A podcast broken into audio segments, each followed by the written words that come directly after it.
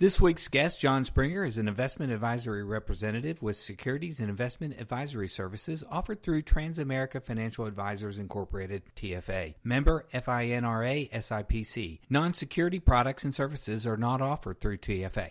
Welcome into the Housing Hour with Kevin Ray, a locally produced program devoted to bringing you a fresh perspective on housing, diving into the issues that matter most.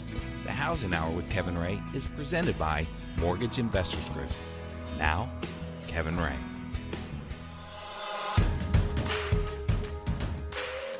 Welcome into the Housing Hour. This is Kevin Ray. I am your host, and I am excited to be here. I know that you all are as well. I'm here with my executive producer and co host, Mark Griffith. Thank you all for joining us uh, and we're so thankful for our new station here, um, both stations actually, uh, Joy 620 and Talk 760, the new talk radio. And um, we're very excited to have you. So thank you all for joining us. Um, we have uh, a lot to talk about. Before we jump in with our guests, we have John Springer here, and he is a, a, really great former guest of ours and actually had a show on these stations for some time. And he is going to talk to us about a lot of different things as it relates to our finances and he really will bring it to us in a way that we can understand it. I can recall very clearly the show that we did with him and leaving there uh, much richer in information and knowledge. Before we do that, we're celebrating this week, obviously, Dr. Martin Luther King Day, which was just on Monday. And so before we started on our regular scheduled programming, I did want to just mention a couple of things because, you know, I, I've thought a lot about this and how it is that I treat other people, how it is that we treat the public at large, people that are different than I am. And, and I look back over the history and I see three events that really changed and defined what it is that we live with today. And, and the number one moment was in 1955 when Rosa Parks stood her ground and, and did not go to the back of the bus. And, and she felt it was her human right to stay where she was seated. And she did. and she changed the course of history by that one action. The second was in 1960. You had four uh, African American students that decided that they wanted to sit at the Woolworths lunch counter like the other people. And they sat and ordered cherry pie. They were refused, but they remained seated. And they led what was a huge protest. And it was a youth led protest against those type of uh, discrepancies in our justice, uh, not only for us as as people, as human beings, but they stood their ground and changed the course of history. And then, of course, the other uh, that I think of is on uh, August 28th, 1963. And you had Martin Luther King giving his speech, his I Have a Dream speech. And it was a culmination of a lot of things. We're talking about eight years from when Rosa Parks had her incident in 1955. And D- Dr. Martin Luther King said so eloquently that we were bankrupting not only our Declaration of Independence, but our Constitution. And he was there with 250,000 others asking for payment for what they just so much deserved, and that was uh, freedom. And so, as you sit there and you're driving home from work, or maybe you're listening um, on our podcast, or maybe you're just tuning in for the first time, and maybe you consider yourself a Christ follower, but you still treat people with disrespect and disdain. I'm just I'm just asking for you to rethink what your status is. Because the, the real meaning of being a Christ follower is not to treat people with those type of, of feelings. Uh, the, the meaning of a Christ follower is to treat everybody with respect and to treat others the way you would like to be treated. So for as for me and my house, I treat my I, I treat my family equally, but I also teach my kids how to treat other people um, based on the content of their character, not the color of their skin. So I would ask for you to do the same. And I'm thankful for people like Rosa Parks, Dr. Martin Luther King, and the Greensboro Four for what they did, standing up for what they felt was right and changing the course of history.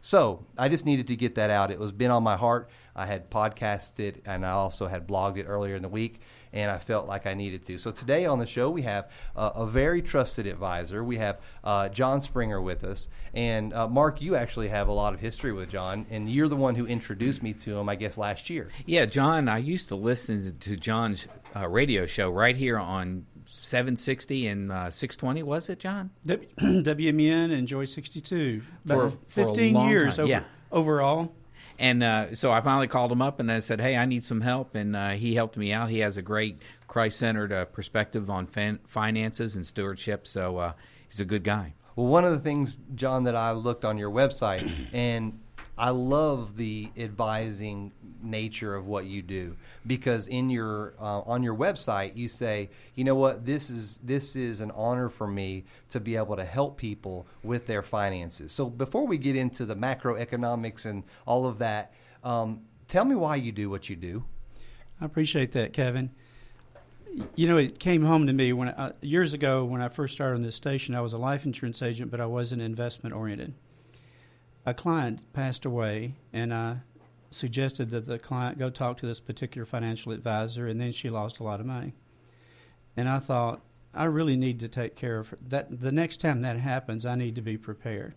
So um, I got licensed for securities, and and that really changed in December of 1990 when when I affiliated with what is now Transamerica. I'm a registered rep with them. And by the way, anything we talk about today is supposed to be an overview, oh, yeah. and we're not giving any specific advice to buy or sell. I'm, I'm very opinionated, right? Uh, and I'm going to be talking about the opinions of some other economists that I had a good fortune to hear last week. But the mm-hmm. main thing is this: Sam Houston said, "If you want to, a, a good man is someone who helps someone else have a better life," and that's what I want to do.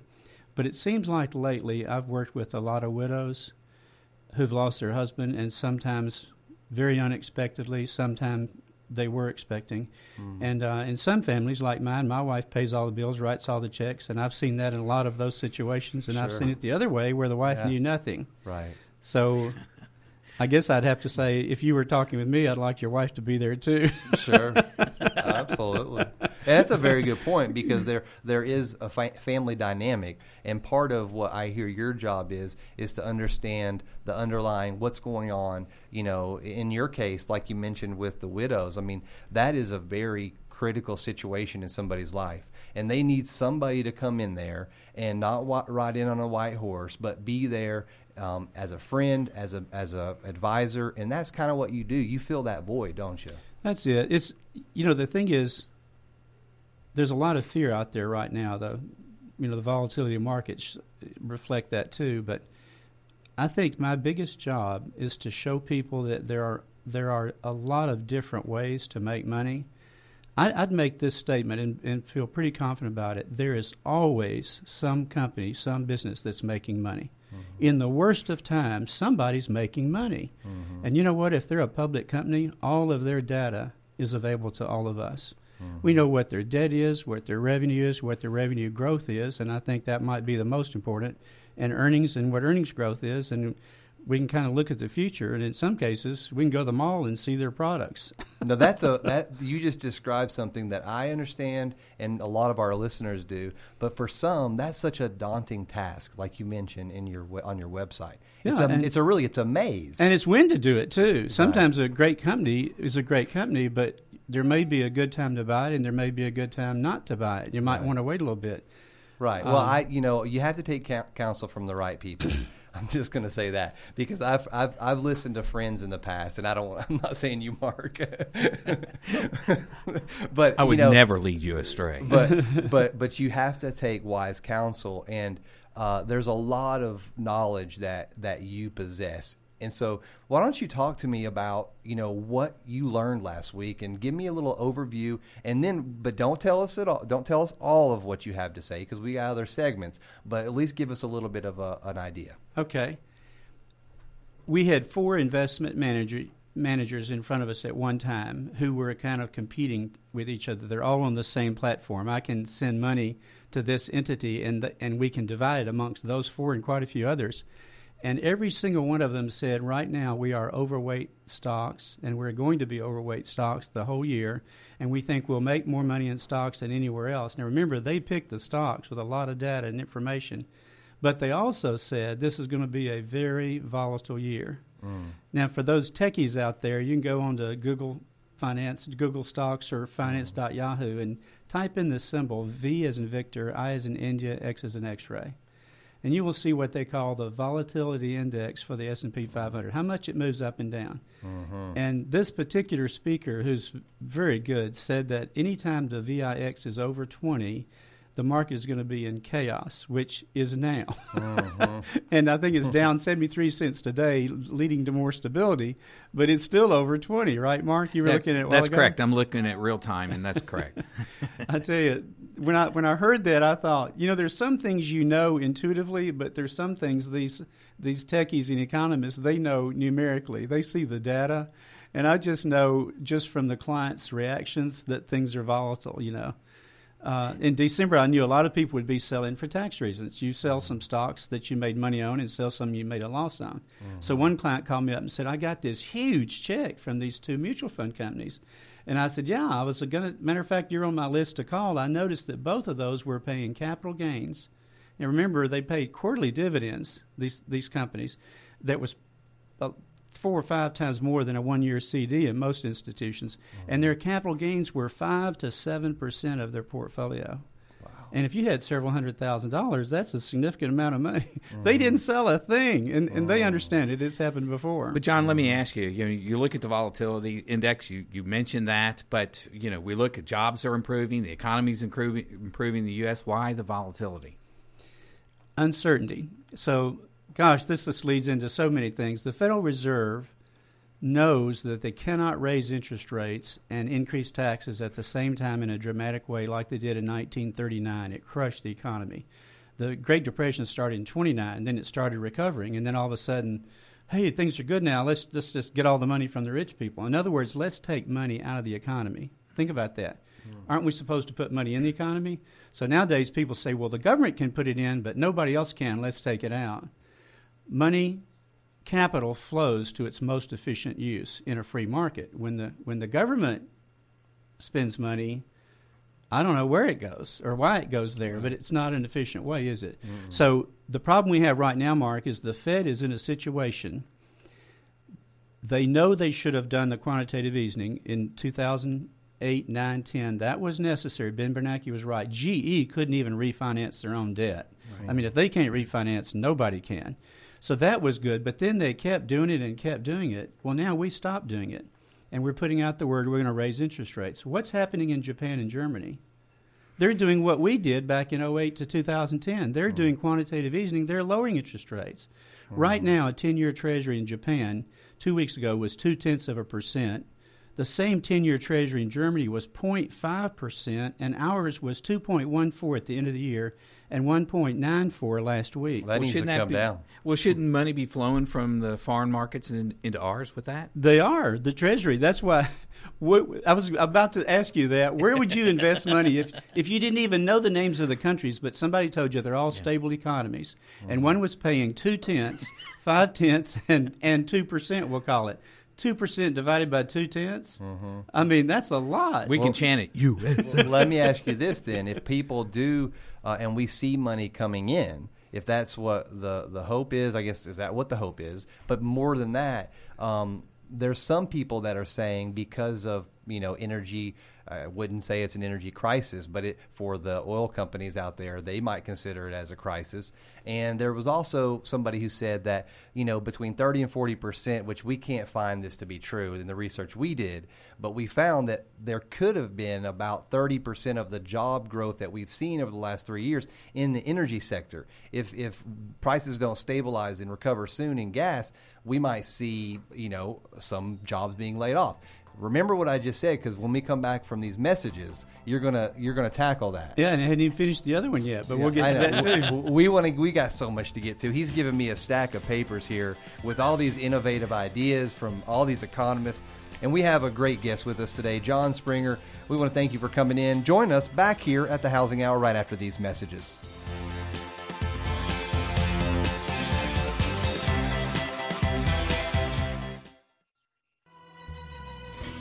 Housing Hour with Kevin Ray continues, helping you understand what is really going on out there and what to do about it. Again, Kevin Ray. Look at these hands at my side. Welcome back in to the Housing Hour. I am Kevin Ray. And I'm here with our executive producer and co host, Mark Griffith. Also, we have John Springer in studio. Um, no relation to Jerry. Just I know you were thinking. and Well, he puts that. a K in there, so it's Yeah. John K. Springer. There you go. I like to tell people I'm younger, I, taller. I used to be thinner. I'm not sure, and I can dance. I love it. I love it. Well, I but I do have his hair, and that's what makes it even worse. People, without knowing my name, 50 feet away, they'll think I am him. Oh, I love it. Well, we were just, I was opening up a, a, a new chapter before you finished the previous one. Um, what is all of that? How does that all tie together that we've talked about? In in the world of econ- economics, they call it macro policy. So, in the big picture, if government or worlds or economies around the world, and we are a one world e- economy now, Yeah. Uh, you can't say let's punish that country and we'll be fine. We've all got to do well here, but they're all connected. And anytime you have a macro policy, it has a micro effect. In other words, in your household, and we'll talk about that in a moment about the effect of gas prices. But we were talking about the Fed is in a dilemma right now. The rest of the world is lowering rates because their economies are stagnated and going down. Germany's worried about the inflation they had back in the 30s. I mean, it was huge. They will never do that again. They won't let it get out of hand. But so if they ease and, and give quantitative easing, put money into the system, when inflation gets over two or three percent, then they're going to back up and raise rates. Well, here we are wanting to raise rates supposedly by the middle of this year, but can we? Hmm. If what's Japan and Germany going to say? Well, right now the dollar is stronger. A U.S. a, a missionary, k- keeping this station in mind, a missionary living in Germany right now, his dollar goes a lot farther than it used to because he can buy more with it. On the other hand, if you're a company who has a business in another country and you make money in their in euros, for example, mm-hmm. when you convert it back to the dollar, you lose. Right. On the other hand, if you're that same company and you buy something in that country using U.S. dollars, you benefit. There's a balance in life. There's a winner and loser in everything you do. You guys are affiliate. We're are close winners. To, you're Yeah. close to interest rates, and you Yeah. know what Well- low interest rates do. Who Yeah. does that hurt? Well, uh, but but one of the things is uh, you know if the Feds raise interest rates, that's usually a, a tool to fight inflation, Yes. right? So if we have inflation right now is going down, how do you raise rates? Yeah. The Fed is looking at wage increases. I'm going to say it that way. Okay, not wage indexes and all this stuff, but they're looking at the increase in wages, and it's not happening. Why? You're lucky if you have a job, and you're not. Even unions. I mean, there's a few of them on strike. Dock workers out in the West Coast were striking recently, but you'd have a lot of gall to go on strike right now, asking for more money when people want a full time job. Right. 92 million people in America are underemployed or unemployed. You hmm. lose your job at age 52, you go get a job selling men's clothes at the mall. And you're lucky. You might have a full time job there, but you're making one third of what you used to. So this all has an impact. We do things to help the economy, and then, and then on the other hand, like low interest rates. Mm-hmm. A guy has a half million dollars. He's making five percent on his CD a few years ago. Mm. That's five thousand dollars a year. A one year CD, of course, at that amount you'd get a try to get one percent maybe, but a one year CD around town is around a half point. That's nothing. A 10 year treasury is, 2%, or a little bit less than that today, actually. Right. So now you're talking $10,000 mm-hmm. on a mm-hmm. on a ten year Treasury. I mean, that's safe and all. That hurt retirees. That hurt sure. the older generation. You're losing fifteen thousand dollars of income right there. Yeah, the Fed is suggesting to them maybe you ought to invest in stocks and equities. Gosh, you can make two percent in dividends, right? right. And, and have increased prices over time if you wait. So, so they've put us or put people in that position, right?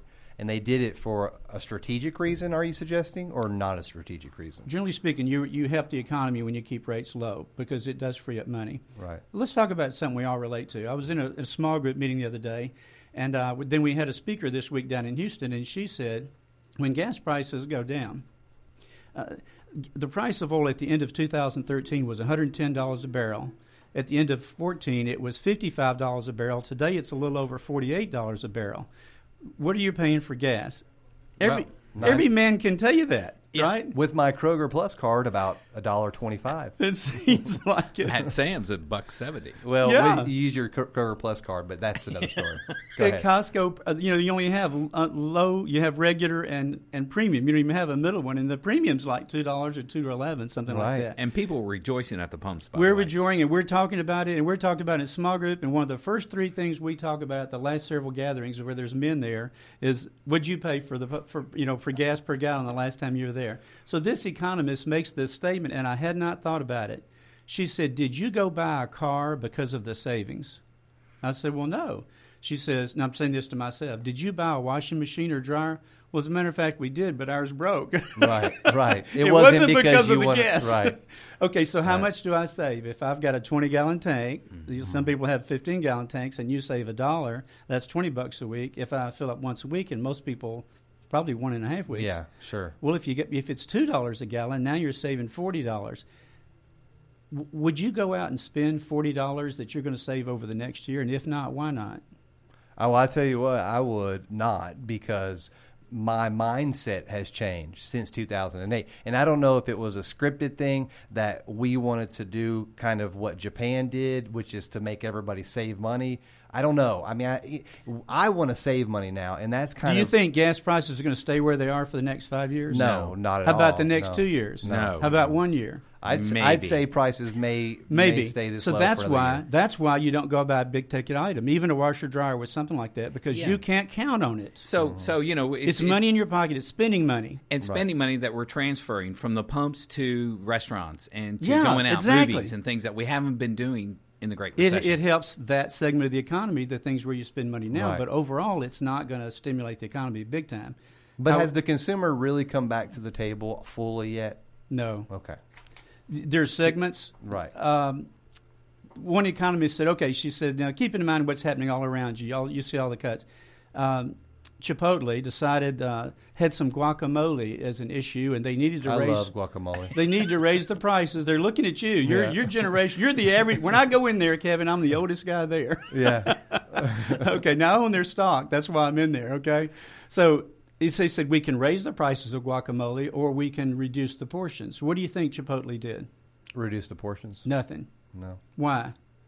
Because Kevin Ray has a stable job, mm-hmm. and all the other Kevin Rays in there have a stable job, and He- their market customers Yeah. have stable jobs, and they can raise the prices. And did You you, know- did you stop going when they raised the prices? No. Did you notice it? No. Panera Bread. Do you, I think you may have told me this. I can't remember. Panera Bread did something similar to this. Yeah, They decided not to change the quality of their food. They actually brought higher quality food Yeah. because of I think what you're saying. Yeah, it, it just depends. You know, sometimes you do have like coffee. Sometimes you have to pass it on Mm-hmm. along. In that case, though, because they had a higher end, stable market, Mm-hmm. th- what we used to call yuppies. I'm not sure what they call you now, but it, Mm-hmm. it's not. middle- I mean, from an economic standpoint, not just mill- millennialist and all that. So so wrap the bow to this segment with what's the big idea here? Here's the big idea. There's always somebody making money. And if mm-hmm. you're not looking for a company that's a, that's temporarily down they're temporarily down. Mutual fund managers are looking for that. You can buy you can invest at certain times like in your 401k every month you buy if it goes down you get more shares. If it goes mm-hmm. down you get more shares. And it's going to go back up. And when it does that's where you made your most money Right. Well, that is the big idea. And there are a lot of people listening to us right this moment that feel so confused and it's a maze. It is a it is a daunting task to tackle personal finances. And I'm one that's here telling you that I understand that. And I tell you Mark understands that. And John certainly understands that. Um, the best way to work, we still have two more segments, but just to give people the idea of where they can go, johnspringer.com. Is that your website? johnkSpringer.com. johnkSpringer.com. We'll have that on our website as I well. I told you you put that K in there. And, Yeah. I, and I'm on Facebook too. If you go to John K. Springer on Facebook, there's Yeah. a personal one and then there's a business one. Okay, he's on the Facebook. He's on the Twitter probably, and no, not on the Twitter. No Twitter. There- you just can't. Well, I'll read this book that you brought me. By the way, I'll I looked you out. into Twitter and they said if you can respond within one hour, then you can be on Twitter. And I said I can't do that. That's like right. right. now, I can't do that. and Mark can help you get on Pinterest too. I'll be happy to help. We'll My be right back. My daughter and wife are on Pinterest. Come back and join join us after these messages.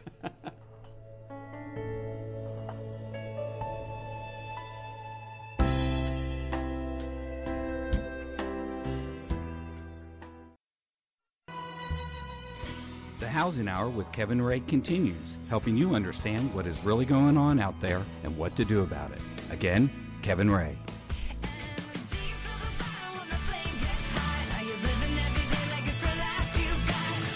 Are you living every day like it's the last you got? I love that. That's very nice lyrics. Thank you guys for joining us again. This is Kevin Ray. I'm here as your host, and I'm here with Mark Griffith, our executive producer and co host. And quickly before we move on, um, this segment is brought to you by Admiral Title. But also, uh, we have uh, that is going to be released like very soon. Uh, matter of fact, you might even go to thehousinghour.com right now and possibly see our new site because we are, are close to uh, releasing the grand opening of the mothership. It's got new engines, it's got some new uh, uh, mirrors, and guess what? I also put in What? a rear view camera so that we can back up and do whatever we have to do. This is an incredible new website. It's going to be something that is more functional, better looking, faster, quicker, stronger. I think you'll love it. So uh, and check it out. That's thehousinghour.com? Yes, sir. That's Okay. correct. And we're plugged in with the facebook.com slash the housing hour. Forgot to mention that. Also on Twitter at the housing hour. Um, you can follow um, me as well. Um, it's at kevinray.com on, on, on Twitter as well. So uh, we have John Springer in studio, and John has been enlightening us on macroeconomics and we've been talking about just a wide spectrum of topics. But I think the the bottom line is is that I have taken away from the first two segments is that John knows what he's talking about, Oh, absolutely. and you have developed this uh, relationship with John. And it's a very clear reason why he he has a very firm grip on what's going on out there. And that's the type of people that we want. We're having Dr. Simpson on next week. He has a very good grip on, on energy. We have Scott Higgins. He, he's our resident expert. He has a very good grip on all things that relate to um, your home and protecting it from leakage and so forth. And so, John, why don't we um, why don't we talk a little bit about that uh, interest rate kind of idea. For our business, interest rates are vitally important. When they go down, obviously, a lot of times when interest rates are low, that means the economy is not doing so great. You know, right now we kind of got the best of both worlds because we feel the economy is pretty pretty well off, um, but we also have low interest rates. How, how, let me ask that. you this. Yeah. There, car sales and housing sales have always been the pillars of the economy. Mm-hmm. How, how's the housing market now? Is it growing? It's hot. Hot? It's very hot. Very hot. Now, in our world, we don't use that term. We say growing slowly. The, Right. the market, the returns are growing slowly. Yeah. And I'd have to add to that. Uh, last year, the market was down in January. Mm-hmm. This year, I expected it to be up in January. So far, it's not. Mm-hmm. The market was down in December. Last year, it was up in December. Right. November was really good. So timing seems to have a lot to do with Yeah. Well, everything. you, doesn't you know, one of the it's interesting about when. we see interest rates coming down, of Yeah. course, because of the whatever the influences are pushing it. I think foreign investment into our, our bonds are pushing it down. But what we have is not a large amount of refinance business. We still are driven right now at about eighty to uh, eighty five percent is purchase, and we're hot. Which Yeah. means that the agents are seeing uh, customers and they're showing properties. What's lacking out there is a, a large amount of quality homes for sale. So the inventory agents- is down. The inventory's down. The agents need homes. So if now's the time, if you want to sell, upgrade, do whatever you need to do, call an agent, get it on the market. company called First Trust. uh, I mean, e- economic advisors. Okay, for a couple of years now, they've been saying whatever the government does, whether they encourage you to buy houses today or not, it has no effect on the long term. Sooner or later, people have to buy houses. They gotta buy it. The new people. There's And 100 cars. 150,000 people entering the workforce every month. Right. 150,000 people. So if you create 200,000 jobs, you're backing up probably, especially right. if there's 300,000 losses, right? I've had a couple of things happen in the last couple of weeks. I want to just throw these out and you can tell me if you've had this kind of conversation. In the Philippines, they were going to raise some money by floating a bond. Now, the Philippines doesn't have any oil. They buy their oil from somewhere else. They're buying at a lower price, right? So their economy is benefiting from that. So they're going to borrow some money. so they decided that they would have a goal of $1.5 billion. This was two weeks ago. They raised $6 billion. Hmm. Now, a country like that has to pay more than Germany or Japan or the United States. And that's why they're getting that much money. So, what that tells you is interest rates are king. Right. People want high interest on their money. Well, you can get, you can actually. Safely. You can actually get five to six percent safely through someone like me. All over town, there's guys that show you how to do that. But the Philippines is not safe in this regard. What happens if one day you decide to sell your bond and everybody else decides to sell their bond at the same time? It becomes illiquid. And if there is no liquidity, all the bond guys, when they go into their offices at the end of the day, they ask, How liquid are we? Can, if we decide to get out, there was even a, a, couple of movies about Wall Street greed, and these guys wanted to sell their bonds, mm-hmm. and they mm-hmm. had to lie to people buying them, knowing that bond was going to be worthless in a week. Right. Mm-hmm. Right. Right. That liquidity is the issue when you start looking at emerging market governments like that selling bonds. Now back here, that low interest has a has an effect right now, and you can make a long term purchase and lock it in with that. And th- well, that's one of the reasons rates aren't going to go up for a while. Even if everybody says the Fed's going to raise rates, the market wants to be ahead of the Fed, and they're going to be. Last June, the Fed lost hundreds, hundreds of millions of dollars because rates went up for a month. But they don't have to mark to market. They don't have to value it what it's really worth that month. Everybody else does. And when that valuation changes because interest rates go up, boy, everybody's going to start dumping those bonds in a hurry. Right. It's going to it changes everything. So you need to be somewhere – where you've got some stability. Real estate is has always been one of the places you have cycles, mm-hmm. but that that bottom of that cycle was back in 09, best I recall. Yeah, oh, yeah. Well, right. new home or existing home sales um, had an incredible run in 2014, and then we had that November number, which kind of was threw everybody off. It, it was yeah. lower. It was a six month low. Um, but that was, you know, the winter months beginning. The, you know, nobody really seems to buy a home around Thanksgiving. I mean, we certainly yeah. do quite a bit of loans. I think you're going to continue to see that trend go up. But then new car sales, you mentioned that as being a marker, right? So they were up pretty pretty good since 2013. You have you know light duty trucks up 10 percent. You had SUVs up about 10 percent. Total increase was between five and 10 percent yeah. from 2013. So that trend is up as well. So we see people with that um, buying power utilizing it. And you know, I mean, what do you think? I mean, what do you think about the new car sales and translating that into the future economies of what, what we may see? Well, right now you can buy a car with no interest, right? right. Sure, absolutely. now, of course, you know the price is padded, or they don't discount it quite as much. Right. But nevertheless, you know what your payment is now, and you know what it's going to be for the next three years, five years. Mm-hmm. My one my one piece of advice would be. I, know some people times you don't have the money to pay cash, but do it in three years instead of 5 mm-hmm. Don't go you know, five, you're you're looking at a loan balance that's going to be uh, higher than what your car is worth. Yeah. If you do it 3 hmm. years, you're probably ahead most of the time. we yeah we car, tackle you know? we tackle so many things just like what you're speaking of because you know, living and breathing costs money. It yeah. just does. You have to have a home. You have to have a car. You have to have some sort of responsible um, plan for your assets. And you've got kids, don't you? I have two kids. Now, you didn't have to have them, but once you did, what's it going to cost you to raise them? They're up ten percent from last year. I'm going to say that right now. So it all equals out. Well, you know, I read this thing a while back. It said it cost 150 thousand dollars to raise a child age 18, and then I thought, well they don't have a girl. Uh, you know, I'm sorry. I've got a middle daughter that's getting married here in the next little bit, and um, yeah. You know, when you throw in college and weddings, right?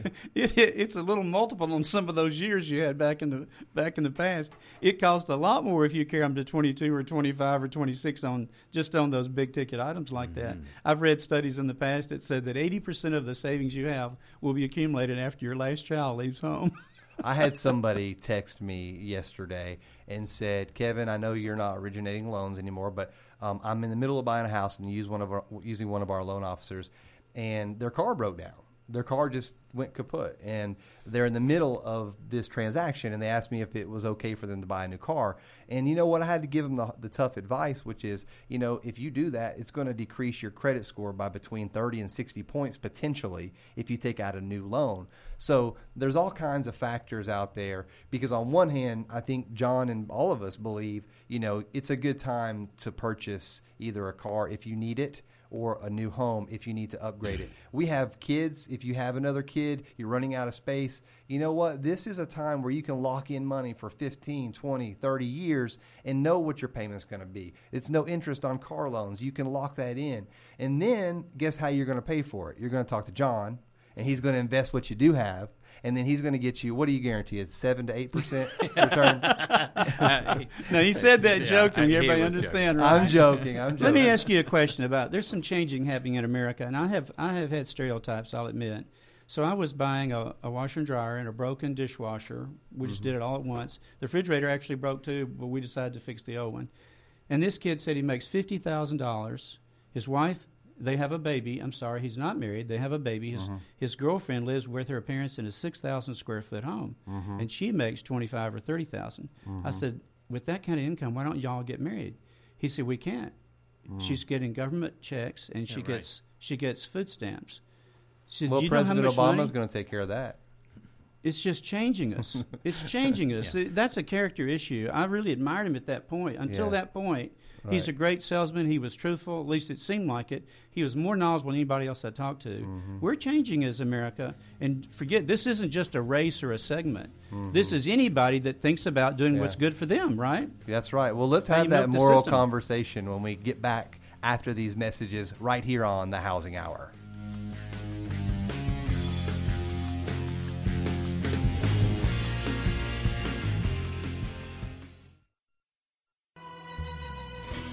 Housing Hour with Kevin Ray continues, helping you understand what is really going on out there and what to do about it. Again, Kevin Ray.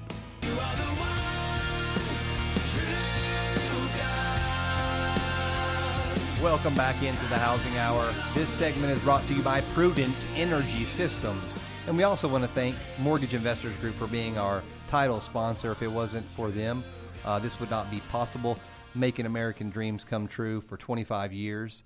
Chuck and Chrissy Ray, thank you. Um, and now we have a few minutes left here with John Springer. We're going to have his information on our website, thehousinghour.com, uh, also on our Facebook page, our Twitter account, our Pinterest account, our LinkedIn account. It's going to be all over the place. And we want you to try to um, interface with John. I think it would be a great idea to go to johnkspringer.com, uh, learn more about him and his team. Uh, I think he has a Christ centered message, and I, I really believe in what he's doing. Um, you know, we have only a few minutes left here, and, you know, one of the things that I try to reconcile in my mind because. I don't like to get into politics. I think it's it's it's venomous, and I think it's best to stay away from it. Um, and so, if you're if you're out there and you're you're talking with your friends and family, you're talking about what's going on in the economy. Guess what, guys?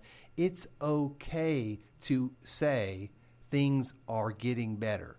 It's okay if you don't believe in the administration and what they've done and may not have done, and the executive orders and the foreign policy and all of that. Guess what? It's okay to say things are getting better because things are getting better. Certainly, we have a huge hill to climb, and I understand that. But you know what? It is okay to admit that, yeah, things have gotten a little better. You know, we've had a pretty good run on job growth over the last 10 months. And if you listen to the administration, it's been the best run since the 90s. Um, but the bottom line is, we have a long way to go. And, and John is here giving us advice, and he's giving us guidance. Can you just help us to wrap a bow on this whole show and give us maybe what your bottom line is here? I guess a couple of things to point out things. Um, one of the speakers we had pointed out that that when the dollar goes up, and it's going up because of that divergence, you know, where Japan and Germany are easing, putting more money in the economy, we're talking about raising our rates. There's a conflict there. Mm-hmm. So they were saying, when you're in a situation like that and the dollar's up, um, people need to keep their heads. If they can be mm-hmm. calm, they can take advantage. Risk can be your friend right now. Mm-hmm. Why is Warren Buffett so wealthy? Why did he invest in Goldman Sachs when they couldn't get a dollar even from the government? Yeah. You know, because you keep your head, and when you see things that are down and everybody else is all chaotic, what's the poem by Rudyard Kipling? If if you can keep your head when all about you are losing theirs, my son, then you are a man. Hmm. Well, this goes beyond being a man. It's about being logical and reasonable and balanced. Don't get too hot on making hmm. fifty percent. Don't get too cold on just making a half percent. There's a there's a way to mix your money up and put some you can get to, some you can make a little more income off of than normal, and some even a little bit more than that. And sometimes you can get income with a little bit of appreciation for money you don't need for a few years. And keep in mind, anything I've talked about today, inadvertently, I'm not saying you should do this or do that. You need to talk to your advisor or someone and get a get a handle on what's available. There's so many new tools now. It's hmm. incredible how many ways you can invest your money for different people at different times in life. We're not all the same. There is nobody on radio or book or anywhere that should say everybody should do this or this or this. It depends on where you are and what's happened in your life.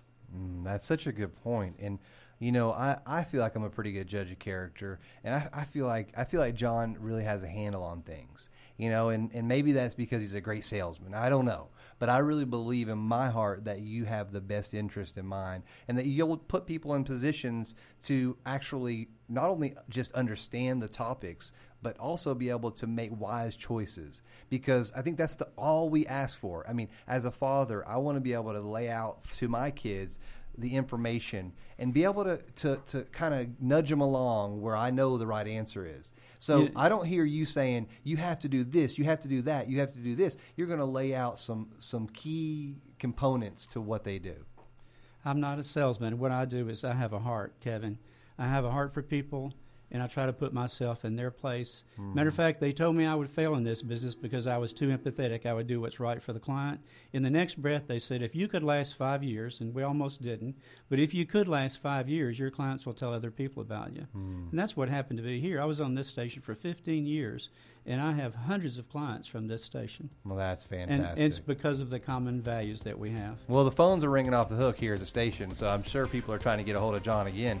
And you can go to johnkSpringer.com, thehousinghour.com as well to find out more information about our guest.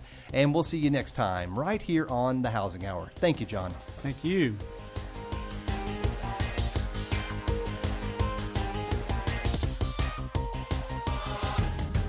That's the Housing Hour with Kevin Ray for today.